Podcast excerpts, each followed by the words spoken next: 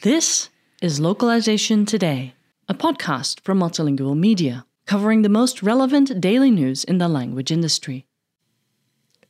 German interpreter breaks into tears while interpreting for Zelensky.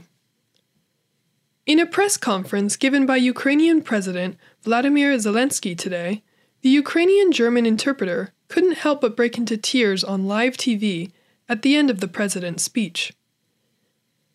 Zelensky spoke to the Ukrainian people on Sunday after several cities in the country were attacked by Russian forces.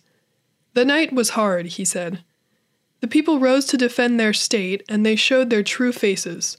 This is terror. They are going to bomb our Ukrainian cities even more, he added. They are going to kill our children even more insidiously. This is an evil that has come to our land and must be destroyed. As the linguist interpreted the Ukrainian into German, her voice became increasingly emotional. Russland ist auf dem Weg des Bösen. Russia is on the path of evil. Russland muss ihre Stimme in UN verlieren. Russia must lose her United Nations vote. Ukraine, wir wissen ganz genau, was wir verteidigen. Ukraine, we know full well what we are defending. As Zelensky ended with Glory to Ukraine, the interpreter could be heard breaking down in tears and apologizing to the audience. She later posted an emotional message on Twitter. I'm a conference interpreter. I interpret 10 hour peace talks. But today, live on German TV, I couldn't finish interpreting Zelensky. During his last words, I broke into tears, she wrote. I love you all, my fellow Ukrainians. One of the most challenging aspects of the interpreting profession can be staying impartial and objective to ensure that the communication remains solely between the speaker and listener.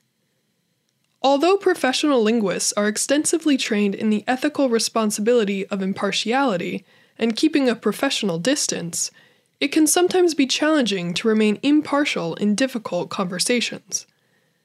That's especially true when the news being delivered has to do with a highly emotional subject like the Russian invasion of Ukraine that took place last week.